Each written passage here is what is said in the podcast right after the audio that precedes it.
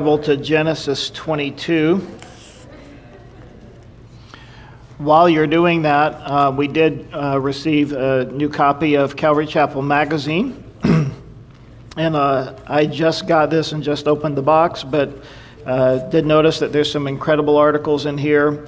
Um, there are articles on how uh, churches are trying to find creative ways to minister in uh, the COVID 19 crisis, and of course, Many churches around the country, as I've mentioned before, still aren't meeting, still aren't allowed to meet. Uh, small groups aren't allowed to meet in certain places. Um, so, you know, uh, they've tried to, to find creative ways in the midst of this to reach out to and to minister to their congregations. Some articles in here about that. Um, it's interesting as some of the, the churches have returned to fellowship, uh, and as you no doubt have seen here, since we've been able to return since March 31st, uh, not everybody's back, and uh, you know there's this this debate going on in society as well as in the church of will we ever go back to normal, uh, meaning pre-COVID. And I think from everything I'm reading and seeing, at least for the foreseeable future, I don't think anyone foresees normal uh, being uh, for at least two years. So. Um, we are going to have to deal with a lot of the changes that are here and uh, the way people look at infectious diseases. You know, this has changed the way the world operates. Um, there's also uh, an article in here, and the, the, you can't see the cover here, but uh, there's some people together praying, and of course, we've gone through severe racial tension as we continue to go through in this country. There's some articles in here about that. Uh, Emily will appreciate there's uh, nurses on the front lines of how some nurses have been ministering to COVID 19 patients and what they've seen God doing through their, their occupation and their ministry as nurses. And then there's an article on understanding the times as six different pastors weigh in on the issues and challenges of the church today. And what, uh, if anything, does this mean as it dovetails into the end times prophecies? So, a good edition, good articles. They're out on the fellowship bar. So, feel free to grab one. We we buy those uh, for you. They're, they're free, so grab one, read it. Um, also, there is an update from missionaries around the world uh, toward the back, and then also on the very back cover is actually the gospel. So maybe you want to grab a few if you have a place of business, uh, lay them out on your uh, table or whatever, and even maybe flip a couple over with the gospel they're showing so that people would have an opportunity to read. With that in mind, turn to Genesis chapter 22, and we are going to be looking at uh, as Abraham came to the place where he had to offer up Isaac, his son. So we are going to read beginning in verse 1, excuse me, down to verse 19. Now it came to pass after these things that God tested Abraham and said to him, Abraham, and he said, Here I am. And he said, Take now your son, your only son Isaac, whom you love, and go to the land of Moriah, and offer him there as a burnt offering on one of the mountains of which I shall tell you. So Abraham rose early in the morning and saddled his donkey and took two of his young men with him, and Isaac his son and he split the wood for the burnt offering and arose and went to the place of which God had told him. Then on the third day, Abraham lifted his eyes and saw the place afar off. And Abraham said to his young men, Stay here with the donkey. The lad and I will go yonder and worship, and we will come back to you. So Abraham took the wood of the burnt offering and laid it on Isaac his son. And he took the fire in his hand and a knife, and the two of them went together. But Isaac spoke to Abraham his father and said, My father. And he said, Here I am, my son. And he said, Look, the fire and the wood, but where is the lamb for a burnt offering? And Abraham said, My son, God will provide for himself the lamb for a burnt offering. And the two of them went together. Then they came to the place of which God had told him. And Abraham built an altar there and placed the wood in order.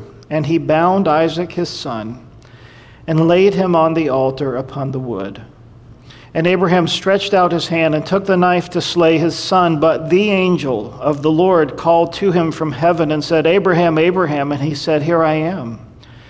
And he said, Do not lay your hand on the lad or do anything to him, for now I know that you fear God, since you have not withheld your son, your only son, from me. Then Abraham lifted his eyes and looked, and there behind him was a ram caught in a thicket by its horns. So Abraham went and took the ram and offered it up for a burnt offering instead of his son. And Abraham called the, pl- the name of the place, The Lord will provide, as it is said to this day. In the mount of the Lord it shall be provided. Then the angel of the Lord called to Abraham a second time, excuse me, out of heaven, and said, By myself I have sworn, says the Lord, because you have done this thing, and have not withheld your son, your only son. In blessing, I will bless you. In multiplying, I will multiply your descendants as the stars of the heaven and as the sand which is on the seashore. And your descendants shall possess the gate of their enemies. In your seed, all the nations of the earth shall be blessed because you have obeyed my voice. So Abraham returned to his young men, and they rose and went together to Beersheba, and Abraham dwelt at Beersheba. Lord, thank you for the reading of your word. And as always, we ask that you would just grant blessing upon blessing to the reading and the understanding of your word as we consider it together. May it be to us, Lord, as you have spoken. In Jesus' name, amen.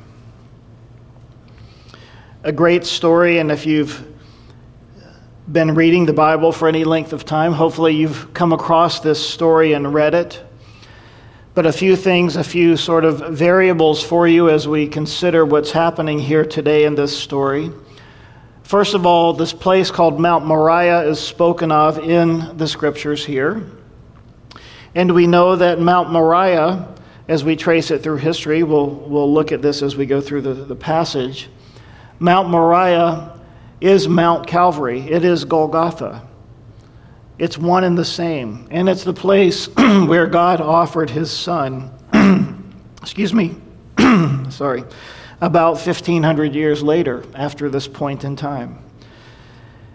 One of the things to note as we read this story here in Genesis chapter 22 that this story is really told to us from the perspective of the Father. You may be familiar with Psalm 22 and Psalm 69. Those are what we call messianic psalms, and they speak of the crucifixion of Christ. Psalm 22 and Psalm 69 are from the Son's perspective of what he was undergoing, what he was going through, excuse me. Isaiah 53, as we read during the time of our last communion, Isaiah 53 is the crucifixion from the perspective of the believer as we observe what God has done to his son. And Matthew, Mark, Luke, John, they all give accounts of the crucifixion. But for us, Genesis 22 is the only place where the Father's heart is revealed and how he offers up his son.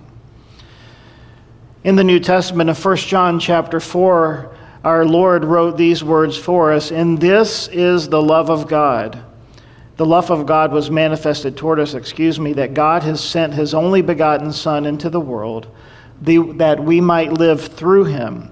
In this is love, not that we loved God, but that he loved us and sent his Son to be the propitiation for our sins. Beloved, if God so loved us, we also ought to love one another. You see, this chapter is a chapter about love and it's about the love of the Father for the Son, and through the Son for the people to whom he would be sacrificed. One other thing we want to mention, or a couple of more things actually. We know that Isaac was born to Abraham when Abraham was about 100 years old. God had given the promise to him when he was about 75, so they waited about 25 years for the promise of God to be realized. And now uh, we understand Abraham to be somewhere between 125 and 130, which means that Isaac was about 25 to 30 years old as we come to this point in time, as we come to this very unique place in Scripture.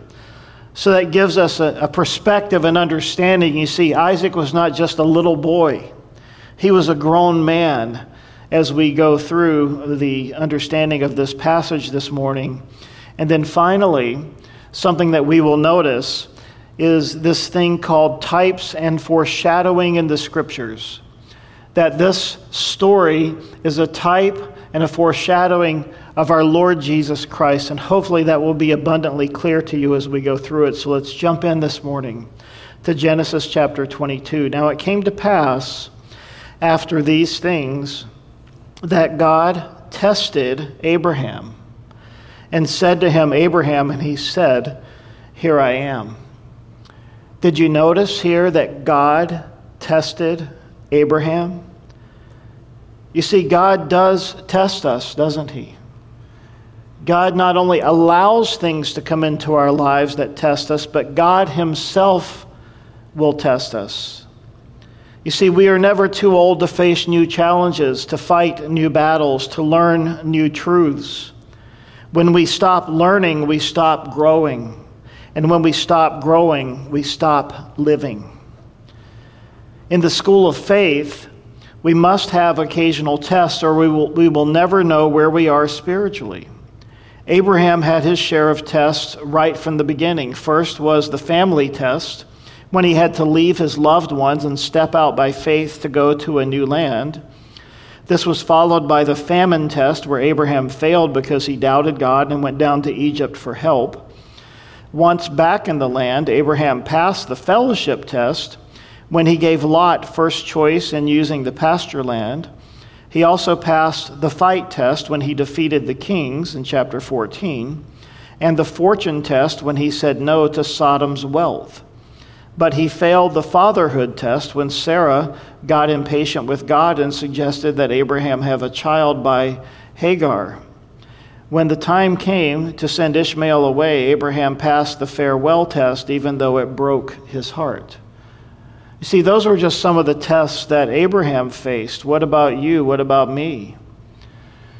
When God spoke to him and he called his name, and Abraham replied and said, Here I am, that meant that Abraham was ready to be taught, ready to be tested, ready to obey, ready to surrender, ready to be examined by God.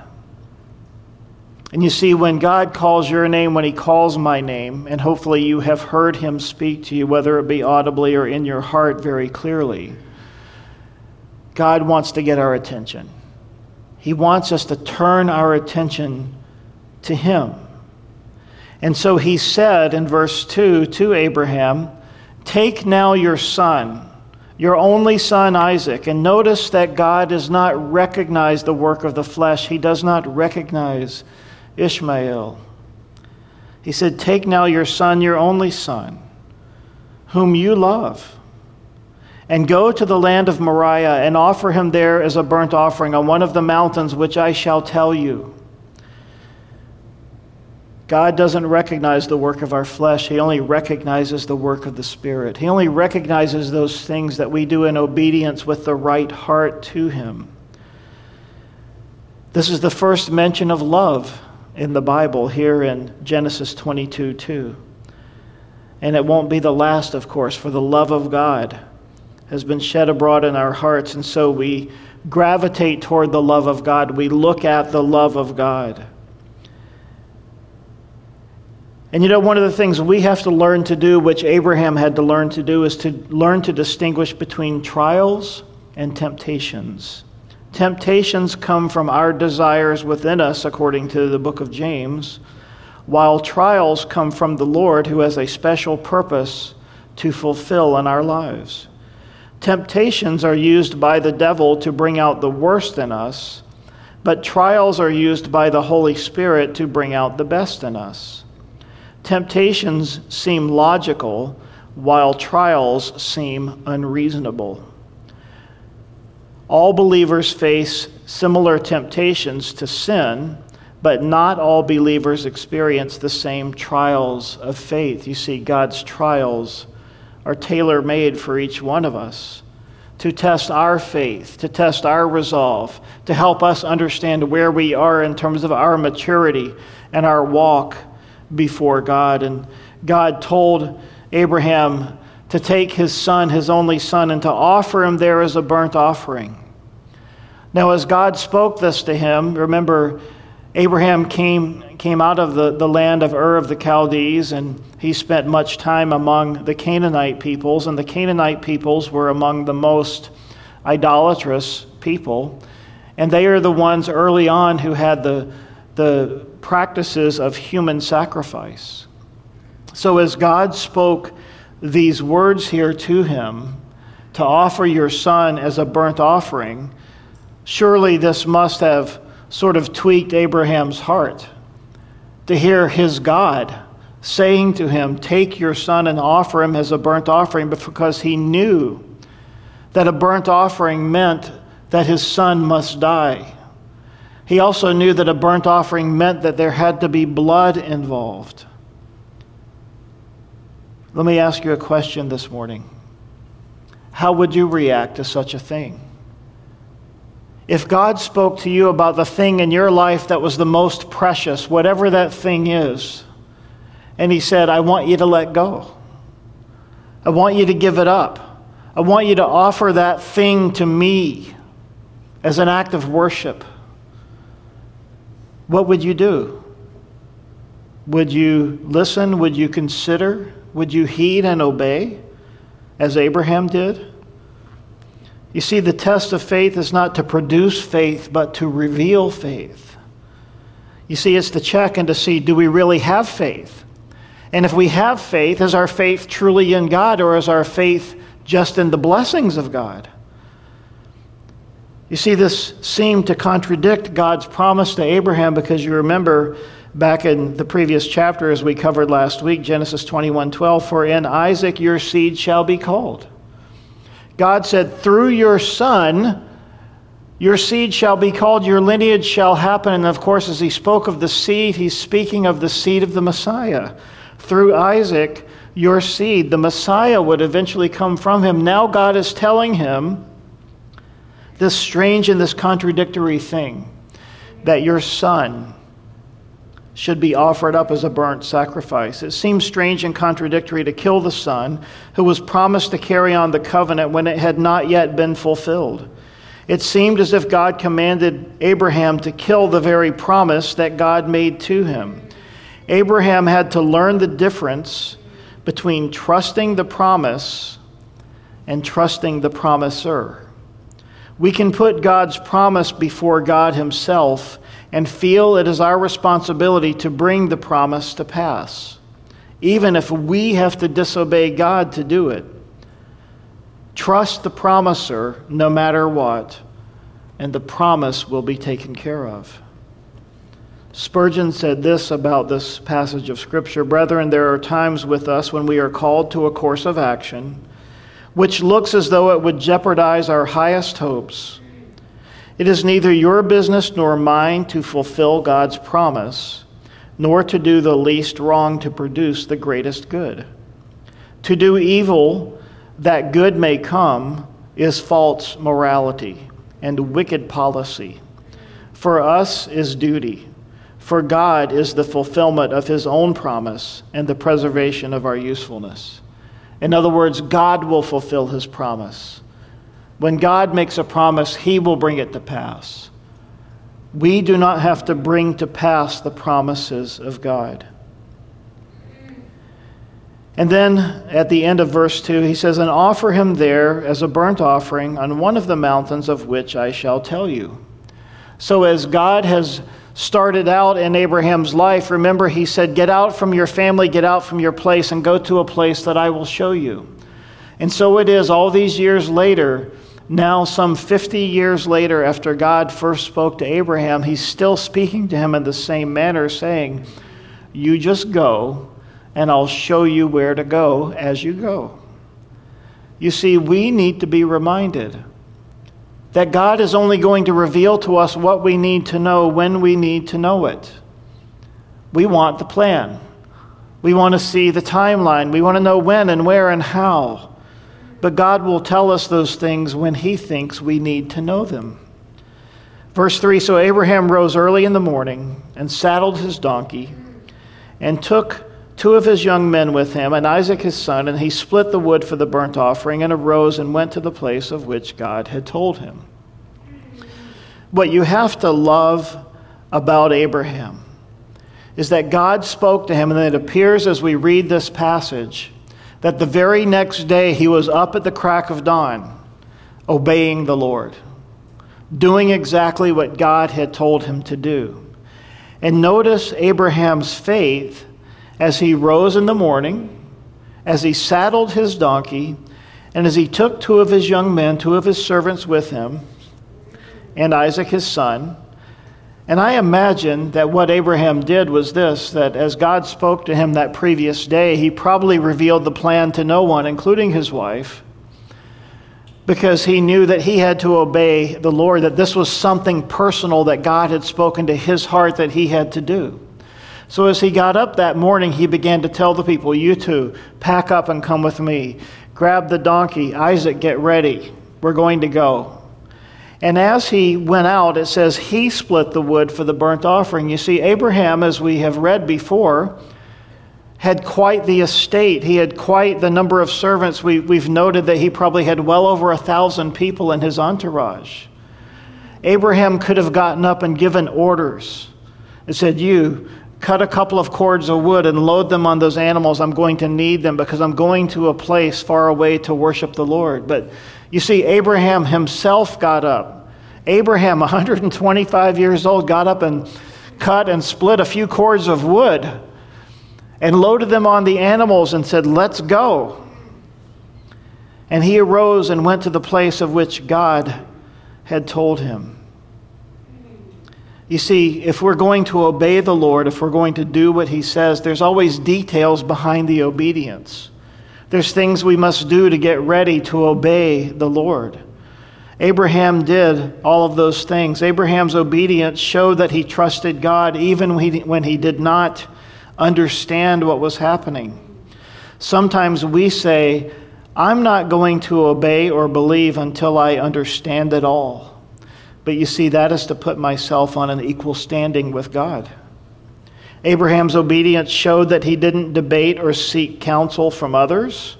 He knew what to do, and he refused to use stalling tactics. In other words, he listened to God and he obeyed.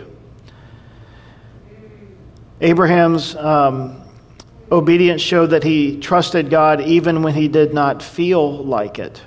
There is not a line in this text about how Abraham felt, not because he didn't feel, but because he walked by faith, not by feelings. But there is not a word of argument, not one solitary question that even looks to hesitation. God is God, he seems to say, and it is not for me to ask him why or to seek a reason for his bidding. He has said it and I will do it. You see, God trained Abraham over many decades, bringing him to this place of great trust. In just the last chapter, God asked Abraham to give up Ishmael in a less severe way. God used that lesson and everything else to train up Abraham and to build a great faith within him. Verse 4 Then on the third day, Abraham lifted his eyes and saw the place afar off. Now, as they came to this place called Mount Moriah, we actually find written down for us in Second Chronicles chapter 3, verse 1, the following Now Solomon began to build the house of the Lord at Jerusalem on Mount Moriah. You see, Mount Moriah was a ridge that ran from where the temple was built north up to where Golgotha was. Golgotha was the high point. And so Solomon tells us about that. So as they came to this place, which presumably Abraham had never been, remember God said to him in the beginning in verse 1, I want you to go to this place that I will show you to Mount Moriah. So Abraham had to go in this direction from where he was toward Mount Moriah. And when he got there, because of the way Mount Moriah was situated, God had to show him where on Mount Moriah that he wanted him to go. So Abraham said to his young men in verse 5 Stay here with the donkey. The lad and I will go yonder and worship, and we will come back to you. This is the first place in the scriptures that the word worship is mentioned. And this word worship literally means to bow down or even to lay prostrate on the ground. So Abraham said to these young men, You stay here, watch the stuff. We're going to take some wood and go and worship. And he says, And we will come back to you. You see, Abraham believed God. God said, Take your son and offer him as a burnt offering. But here, Abraham is saying, as they've traveled now for three days, we're going to worship and we are going to come back. You see, this is a statement of faith that what God said would come true. You see, in Romans chapter 4, we're given some insight. Chapter 4, verse 16. Therefore, it is of faith that it might be according to grace, so that the promise might be sure to all the seed, not only to those who are of the law, but also to those who are of the faith of Abraham, who is the father of us all. For as it is written, I have made you a father of many nations, in the presence of him whom he believed, God who gives life to the dead and calls those things which do not exist as though they did, who, contrary to hope, in hope believed, so that he became the father of many nations according to what was spoken, so shall your descendants be. And not being weak in the faith, Abraham did not consider his own body already dead, since he was about a hundred years old, and the deadness of Sarah's womb. He did not waver at the promise of God through unbelief, but was strengthened in faith, giving glory to God, and being fully convinced that what God had promised he was also able to perform. And therefore it was accounted to him for righteousness. Now it was not written for his sake alone that it was imputed to him, but also for us. It shall be imputed to us who believe in him who raised up Jesus our Lord from the dead who was delivered up because of our offenses and was raised because of our justification. You see, what is going on here with Abraham and Isaac is a foreshadowing of what God would do through our Lord Jesus Christ. And that passage in Romans chapter 4 takes Abraham's example of faith and relates to us that this applies directly to what God is doing in our lives with our salvation. You see, our faith is not really tested until God asks us to bear what seems unbearable, to do what seems unreasonable, and to expect what seems impossible. Listen, we live by promises, not by explanations. Faith does not demand explanations, faith rests on promises. We live by promises, not by explanations. Faith does not demand explanations, faith rests on promises. And so Abraham was resting on the promises of God, even though God had told him to take his son to offer him as a burnt offering. Now you see him saying to the servants, We will come back after we have worshiped. Verse 6 So Abraham took the wood of the burnt offering and laid it on Isaac his son. And he took the fire in his hand and a knife, and the two of them went together. See, at this point, the faith of Abraham, think about yourself, put yourself in this situation at this moment. As you take those implements, as he took the fire, meaning he had a censer or something to carry the coals so he could build the fire. He took a knife, which would be for the killing of the sacrifice, and he took the wood and he laid it on the back of his son. Don't miss that detail. And the two of them went together. It has been pointed out that Abraham believed God and obeyed him when he did not know where, when he did not know when, when he did not know how, and when he did not know why. You see, something divine is happening in this moment. The father takes the wood and he lays it upon the back of the son. Does that sound like anyone you know from the New Testament? Does that sound like our Lord Jesus Christ? And the wood of the cross was laid on his back. Spurgeon said that knife was cutting into his own heart all the while, yet he took it, Unbelief would have left the knife at home, but genuine faith takes the knife. But Isaac spoke in verse 7 to Abraham, his father, and said, My father. And he said, Here I am, my son. Then he said, Look, the fire and the wood, but where is the lamb for a burnt offering? So now the son speaks to the father. Where did Jesus speak to the Father before he was offered up for our sins? The Garden of Gethsemane, as he knelt there and he sweat great drops of blood. And what did he say to his Father? Father, if it's possible, let this cup pass from me. Nevertheless, not my will, but your will be done. The complete submission of the Son to the Father. And in that, we have a picture here for Isaac. My father, he said, Here I am, my son. Can you imagine this conversation? Then he said, Look, the fire and the wood, but where is the lamb for a burnt offering? Here's the first mention in the Bible of a lamb. It's not just the first mention but it's in the Bible, but it's the first mention in the Old Testament. But the answer is in the New Testament. The first mention in the New Testament of a lamb is in John's Gospel, chapter 1, verse 29, where John said, The next day, John the baptizer saw Jesus coming toward him and said, Behold, the Lamb of God who takes away the sin of the world. The question of the Old Testament is answered in the New Testament. And Abraham said, verse 8, My son, God will provide for himself the lamb for a burnt offering.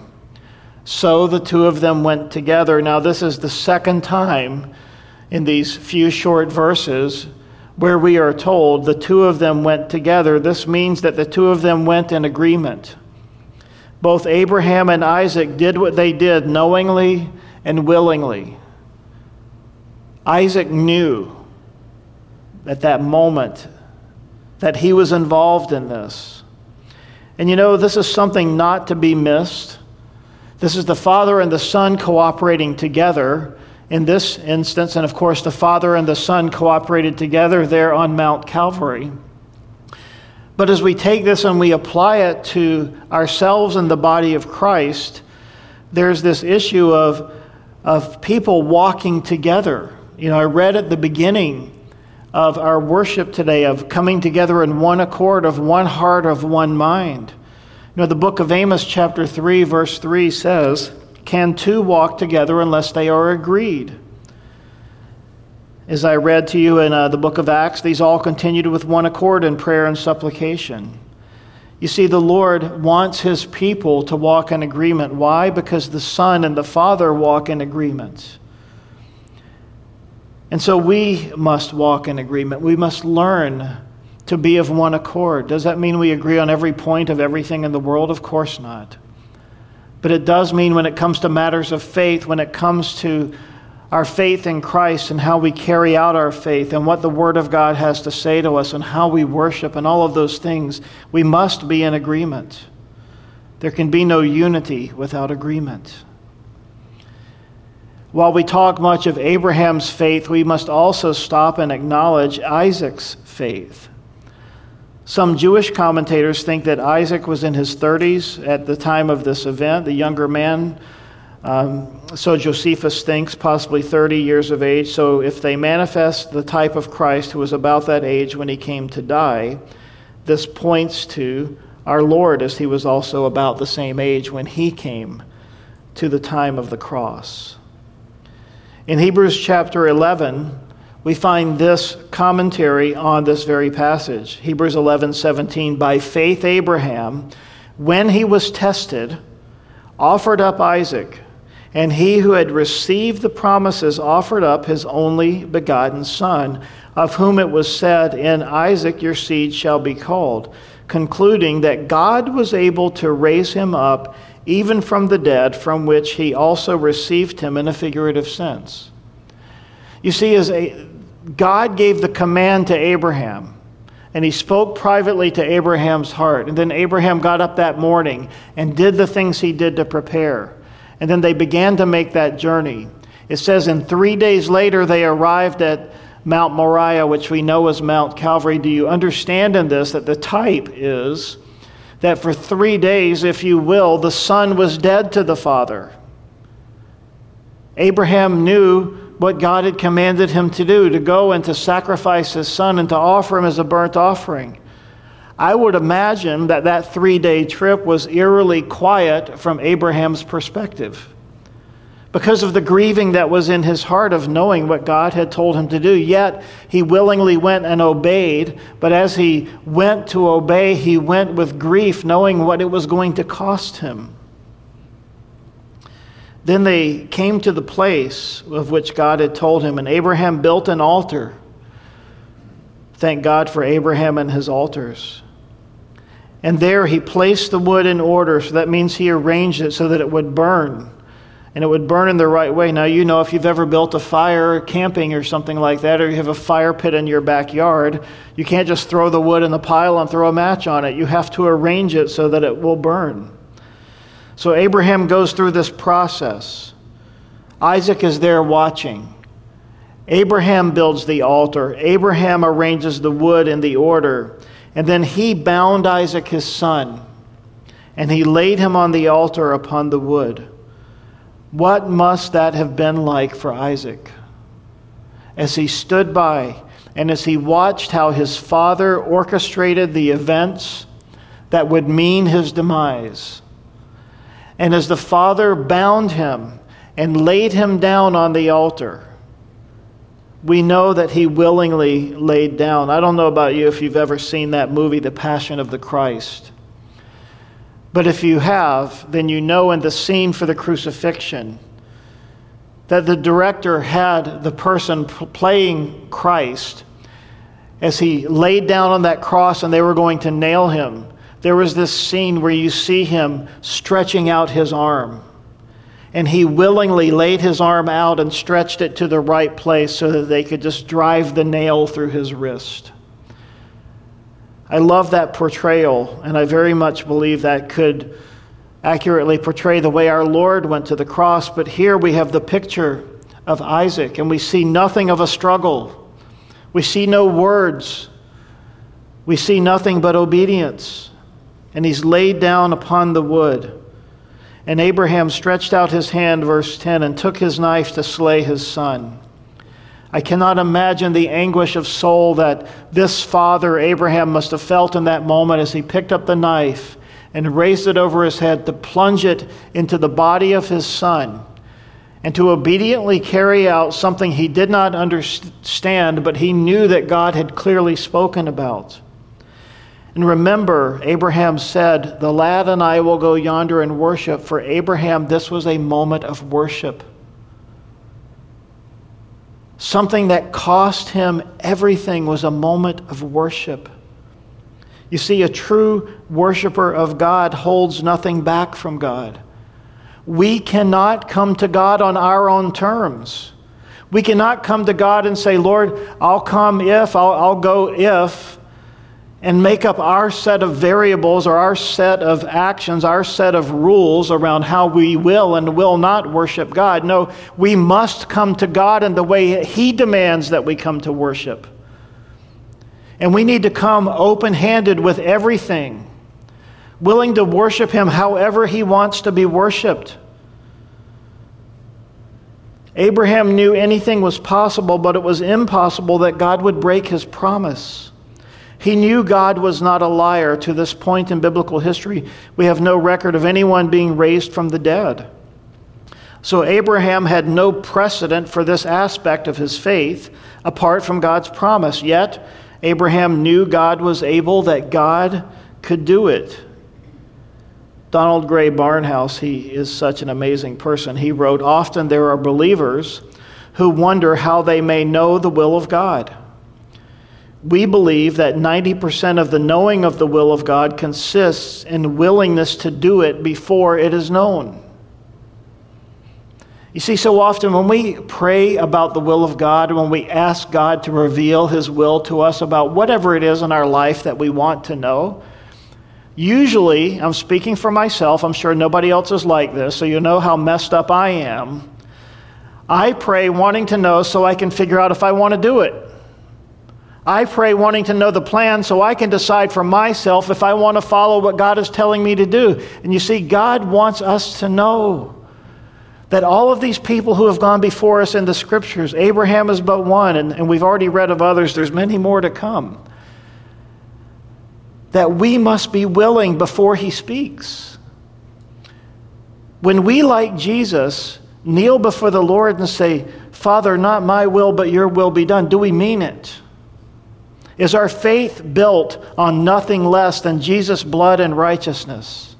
Is our faith built upon the Word of God? Is our faith built upon the character and the nature of God? Are we willing, before He speaks, to do what He says, to listen to what He says, to be obedient without debate, without question, without going to other people and saying, hey, you know, I think God spoke to me. What do you think? And seeking counsel. You know, if God speaks, then we need to be really willing to obey. Child of God, son, daughter, sojourner, pilgrim, what issues and questions of knowledge and wisdom and revelation do you have laying upon your prayer altar this morning? Regardless of the answer that God might give, are you willing, no matter what he might say, to do it? But the angel of the Lord, verse 11, called to him from heaven and said, Abraham, Abraham. So again he said, Here I am. And he said, Do not lay your hand on the lad or do anything to him, for now I know that you fear God, since you have not withheld your son, your only son, from me. Again, I ask you, what is it in your life that you are holding back from God, that you are unwilling to lay on the altar before God? Is it a person? Is it a thing? Is it a sin? Is it, listen, we, we live in a world, and nothing's different about today's world than the world back then, but sometimes we hold on to our own opinions as idols. God wants us to read His Word and let His Word inform our opinions, how we think, how we act, what we think. Do not lay your hand on the lad or do anything to him, for now I know that you fear God. What test might God bring into my life or your life to prove that we truly fear him? And he says, Since you have not withheld your son, your only son, from me.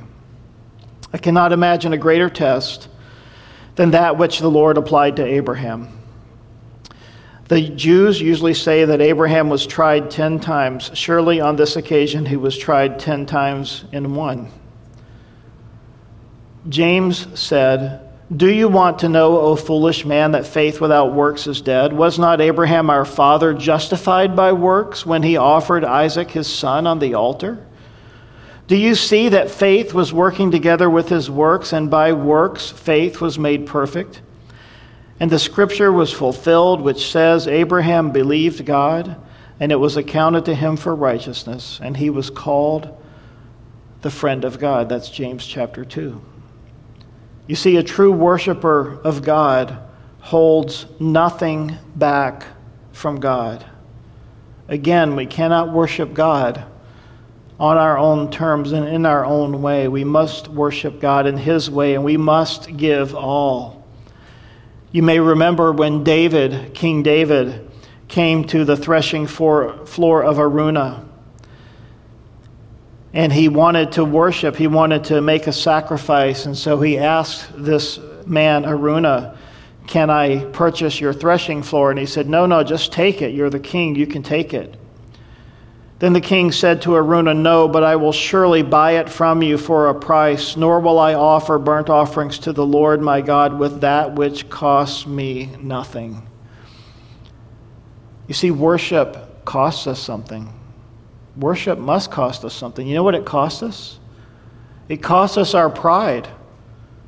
It costs us our our opinions. It costs us what we think. You know, sometimes we can be so convinced that we're right about something.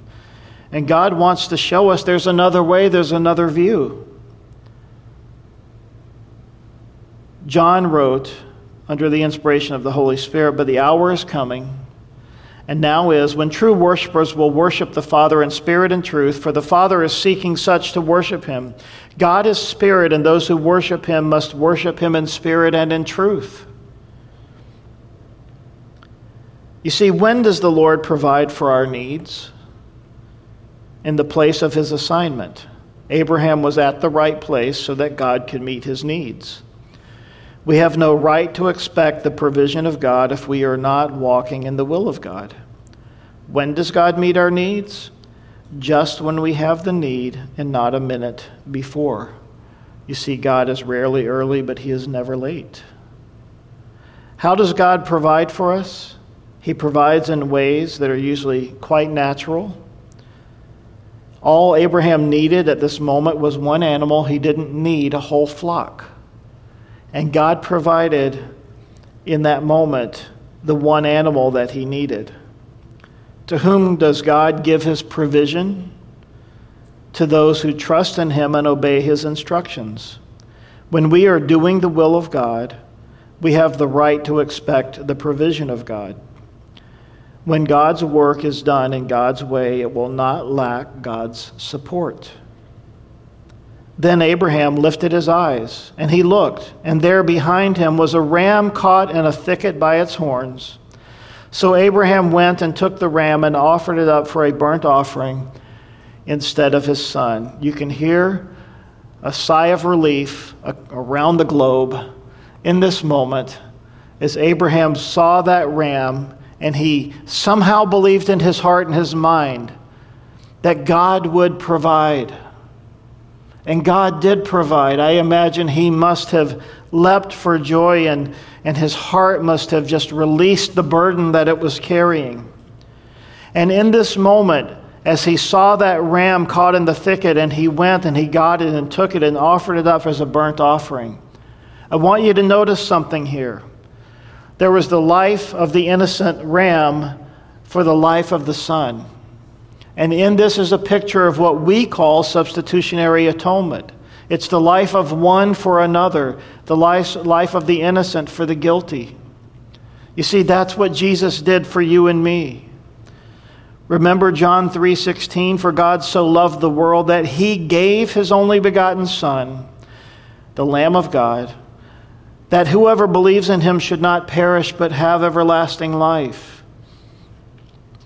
In Romans chapter 3, a similar thing, being justified freely by his grace through the redemption that is in Christ Jesus, whom God set forth as a propitiation by his blood through faith to demonstrate his righteousness, because in his forbearance God had passed over the sins that were previously committed, to demonstrate at the present time his righteousness, that he might be just and the justifier of the one who has faith in Jesus. What about Galatians 2:20, often people's favorite verse, I've been crucified with Christ. It is no longer I who live, but Christ lives in me, and the life which I now live in the flesh, I live by faith in the Son of God. Listen, who loved me and gave himself for me. In that moment, as Abraham took that ram and offered him in the place of his son, we have a picture of the one who loved us and gave himself for us. And Abraham, verse 14, called the name of the place, The Lord will provide. As it is said to this day, In the mount of the Lord it shall be provided. Other translations say, In the mount of the Lord it shall be seen. The Lord will provide. This is Jehovah Jireh. The Lord will provide. When God asked Abraham for the ultimate demonstration of love and commitment, he asked for Abraham's son. When God the Father wanted to show us the ultimate demonstration of his love and commitment to us, he gave us his son. We can say to the Lord, Now I know that you love me, seeing you have not withheld your son, your only son, from me. Did you catch that? We can say to the Lord, now I know that you love me, God, seeing you have not withheld your son, your only son, from me. Isaac's life as a type, as a picture of Jesus, becomes any clearer when we under, even clearer when we understand both were loved by their father, Both offered themselves willingly. Both carried the wood up the hill of their sacrifice. Both were sacrificed on the same hill, Mount Moriah, which is Golgotha, which is Mount Calvary. And both were delivered from death on the third day. Verse 15. Then the angel of the Lord called to Abraham a second time out of heaven. And notice here it says, the angel of the Lord. This is the Lord Jesus Christ intervening in a divine moment that was foreshadowing him and who he would be some 1500 years later. A Christophany, a theophany. He was uniquely present in this moment as he watched from his venue in heaven as Abraham the father carried out this divine act with his son that would forever picture the unique and divine love that God has for his children through his son. How was Jesus present then, and how is he present now in our times of greatest need? He says, I will never leave you nor forsake you. Lo, I am with you always, even unto the end of the age. And he said, verse 16, this is the Lord Jesus speaking now. By myself I have sworn, says the Lord, because you have done this thing and have not withheld your son, your only son. God acknowledging for the, now the third time as he refers to Isaac as Abraham's only son. And he says, Blessing, I will bless you. Multiplying, I will multiply your descendants as the stars of the heaven, and as the sand which is on the seashore, and your descendants shall possess the gate of their enemies. God is now confirming again, yet again, yet again to Abraham his promise of what he would do in and through him and now his son Isaac. Verse 18 In your seed all the nations of the earth shall be blessed because you have obeyed my voice. Did you catch that? because of one man's obedience. In your seed, all the nations of the earth shall be blessed. Listen, don't underestimate the power of your obedience before the Lord in the, in the private place, in the quiet place. God will take your obedience on your knees in your prayer closet and use it to bless other people. Our obedience is sacred to God. Our obedience is important to God. Bowing in humility before God and, and saying, Yes, Lord, and not my will, but thy will, and obeying the Lord and not questioning and doing and following him and honoring him in every way, not, not just in the ways people can see, but in the ways people can't see. You see, God is faithful and he will take our obedience and use it for his glory. Contrast that with the fact that in times of testing, it's easy to only think about our needs and our burdens. Instead, we should be thinking about and focusing on bringing glory to Jesus Christ. We find ourselves asking, How can I get out of this?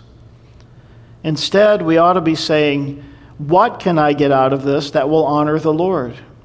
We sometimes waste our sufferings by neglecting or ignoring opportunities to reveal Jesus to others who are watching us go through the furnace. And we don't want to waste those opportunities. See, God can and will use our obedience for our good and for his glory. So Abraham returned to his young men, and they rose and went together to Beersheba, and Abraham dwelt at Beersheba. Now, interestingly, we don't see Isaac again until he goes to get his bride, Rebekah. Isn't it interesting that after the crucifixion of Jesus, we won't see Jesus again until when? When he comes for his bride, the rapture of the church. As we close out here, these last few verses, it speaks to us of the family of Nahor. Now it came to pass after these things that it was told Abraham, saying, Indeed, Milcah also has borne children to your brother Nahor. Huz, his firstborn, Buz, his brother, Kemuel, the father of Aram, Chesed, Hazo, Pildash, Jidlaph, and Bethuel. And Bethuel begot Rebekah. These eight Milcah bore to Nahor, Abraham's brother. Notice Rebekah. She will come back to us later in the form of Isaac's bride. And then verse 24 his concubine, whose name was Re- Re- also bore Tebah, Gaham, Thahash, and Maacah. So, as we consider these things this morning, as we come to the close of this passage, let me ask you the question How real is your faith? Do you trust God in this way? Do you trust God as Abraham trusted God? Are you willing before God speaks, before He reveals something to you through His Word or maybe even privately for your own life? Are you willing to say, Yes, Lord, here am I? Whatever He says, are you willing? Because if not, then don't expect that God will speak. See, God's looking for a willing servant. It's been said so often. God's not looking for our ability, He's looking for our availability. Are you available to the Lord? Are you willing, like Abraham and Isaac, to do what He says when He says it? I hope so. I hope this morning that if you do not know the Lord, if you've never given your life to Him, that this morning, as I assume He's speaking to your heart to come to Him, to know this kind of love, this kind of sacrificial love that reaches out to people and says, Come to me, all you who are weary and heavy laden, and I will give you rest. That the Lord is calling to you this morning and asking you to come to Himself. And for those of you this morning who perhaps are just walking with struggles and burdens, lay them down at the Savior's feet. Allow them to be judged by the cross and simply stop striving. As it says in Psalm 46, cease striving and know that I am God. And relax in the freedom and the fullness that He offers to you this morning. By faith, accept the promises of God, walk in the promises of God, be obedient to the promises of God. Lord, we love you this morning. We bless you. And as we come to this time of closing and singing a song, Lord, we worship you. We worship you in spirit and in truth. And we look forward to the time when we meet you, Lord, face to face, and when all things are judged and all those things that we needed to hear from you on, they'll be fully known. Lord, in the meantime, we pray that you might speak to us now and that our hearts would be willing to receive all that you have for us, that we would be ready and willing to say, Yes, Lord, even before you speak. Thank you for this amazing and wonderful story. Thank you for speaking to us today. Thank you for ministering to us. May we walk in your goodness and in your grace. May we walk in the knowledge of the glory of God revealed in the face of Christ. Lord, we love you. We bless you. We humble ourselves before you and we honor you. In Jesus' name, amen.